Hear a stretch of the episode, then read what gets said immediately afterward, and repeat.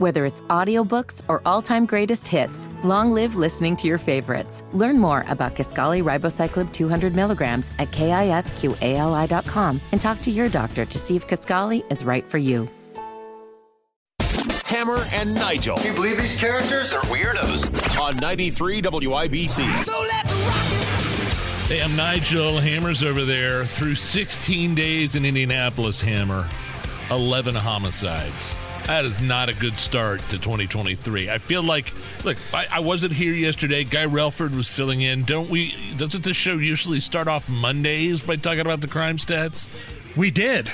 We did this yesterday. Yeah. I know this kind of feels like Groundhog's Day, but we did the usual Monday uh, routine of updating the city on what happened over the weekend. And it was a violent weekend. Four people killed over the weekend.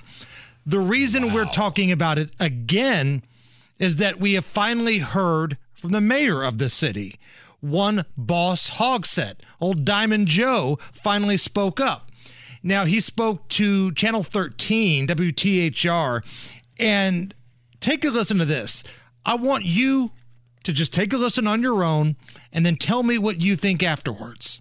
We were very um, encouraged by the investments that we've been making uh, given the fact that our overall criminal homicide number in 2022 was below not only that of 2021, but also 2020. Um, but we realize that uh, we have a long way to go. Uh, but we have two more years of a three year investment. Yeah, so another victory lap. And then what happens after the after the investment's gone? And then and then what? I, just it's a surprise to me that somebody actually popped their head out and made a comment after a violent weekend in the city because you usually don't hear from anybody except uh, police officers, law enforcement. You don't hear from political officials at all. Listen, I don't expect him to come out and be like, everybody run for your lives. But you have to address that for two straight years, January has been a very violent month. All right, congratulations. We did not set a homicide record last year. Yay. As a matter of fact, last year's homicide total wasn't even second place. It was third all time in the city. You would have thought we were back down below 100 homicides a year when you listened to Joe Hogsett speak. And is there a reason for optimism? Maybe you know, once these security cameras get in place and maybe some more funding comes in, okay. Yeah, and I think they've already been using the gunshot detection technology. So, but, but don't act like everything is fine right now because it's not. Because as of right now, Indianapolis is on pace for another all time record. When you look at the numbers, when Joe Hogsett gave that interview to Channel 13, it was after a weekend where 11 homicides, I'm sorry, where four homicides took place. 17 people were shot or stabbed. So a person was shot or stabbed every four hours in the city of Indianapolis this past weekend, and that's when he made that comment. And like I say, I said usually it's it's crickets from everybody from the top down, from Hogsett to the city county council after a violent weekend. We never hear really anything from anybody. And the other concerning part about that comment was, yeah, yeah, we're like yeah, two years into a three year investment. What happens after those investment dollars are gone? What happens after we get done throwing all the money we can at this thing?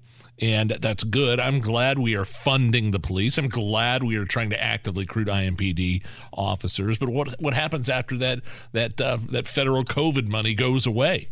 Anybody anybody got any ideas? I mean, you can throw money at it all you want, but if you still have socialist, um, uh, liberal policies in the liberal, uh, the the revolving door of the criminal justice system, uh, making its way through the city, you know, spinning its way every weekend. You can throw all the money at it you want. It's not going to work because you saw violent criminals out on the streets, habitual violent criminals that are constantly being let out. If you know somebody that was shot, stabbed, or killed this past weekend, does that make you feel any better?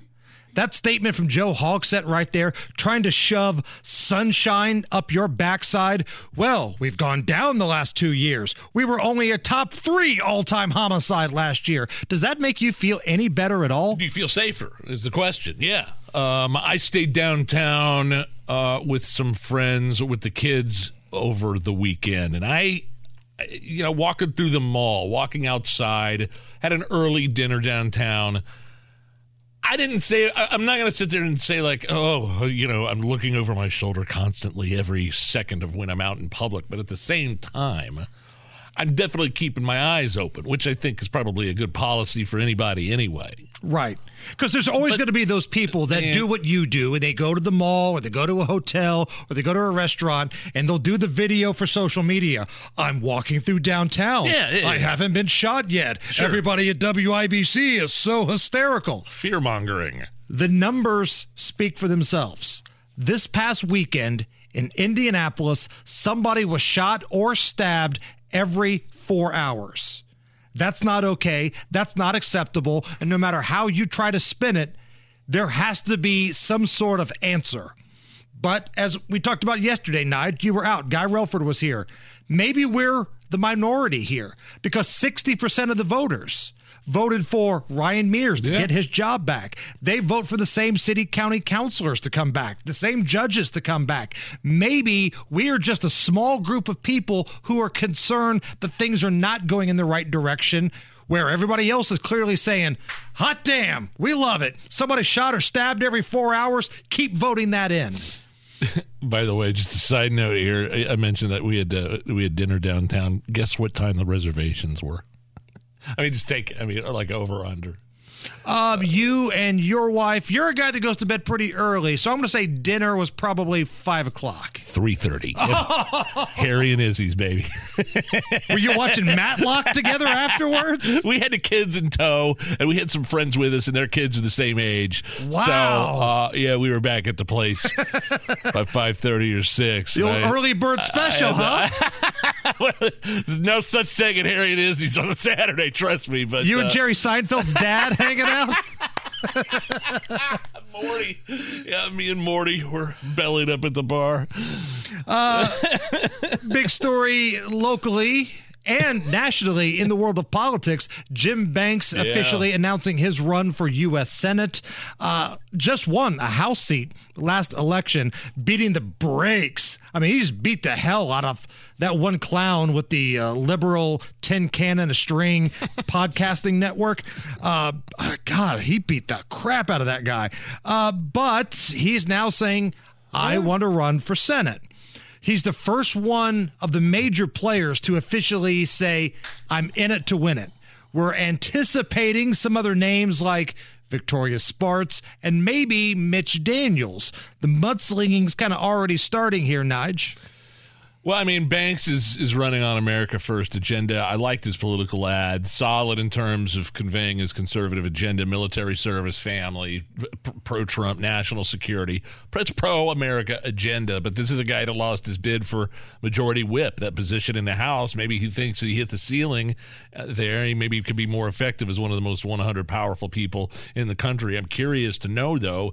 uh, You know, Mike Braun sat in this in this room as a senator here a few months ago before he decided to officially say that he was running for governor and said, "Yeah, I can't. It just doesn't seem like I could get a lot done in the Senate." Right. Which one kinda- which new would, you know- person, especially a new person, you know, you can't change anything. The swamp is a powerful force. But man, you the, all those guys you mentioned, everybody's p- pretty well known in the state. Spartz has a national profile. She's on cable news all the time for her perspective on the war in Ukraine. Uh, she immigrated here in 2000. Uh, Governor Mitch Daniels, huge name in this state. My man Mitch served uh, governor what 05 to 12 or 13, and then uh, big success as president of the Purdue University until the end of last year, and then well Holcomb is. It's Holcomb.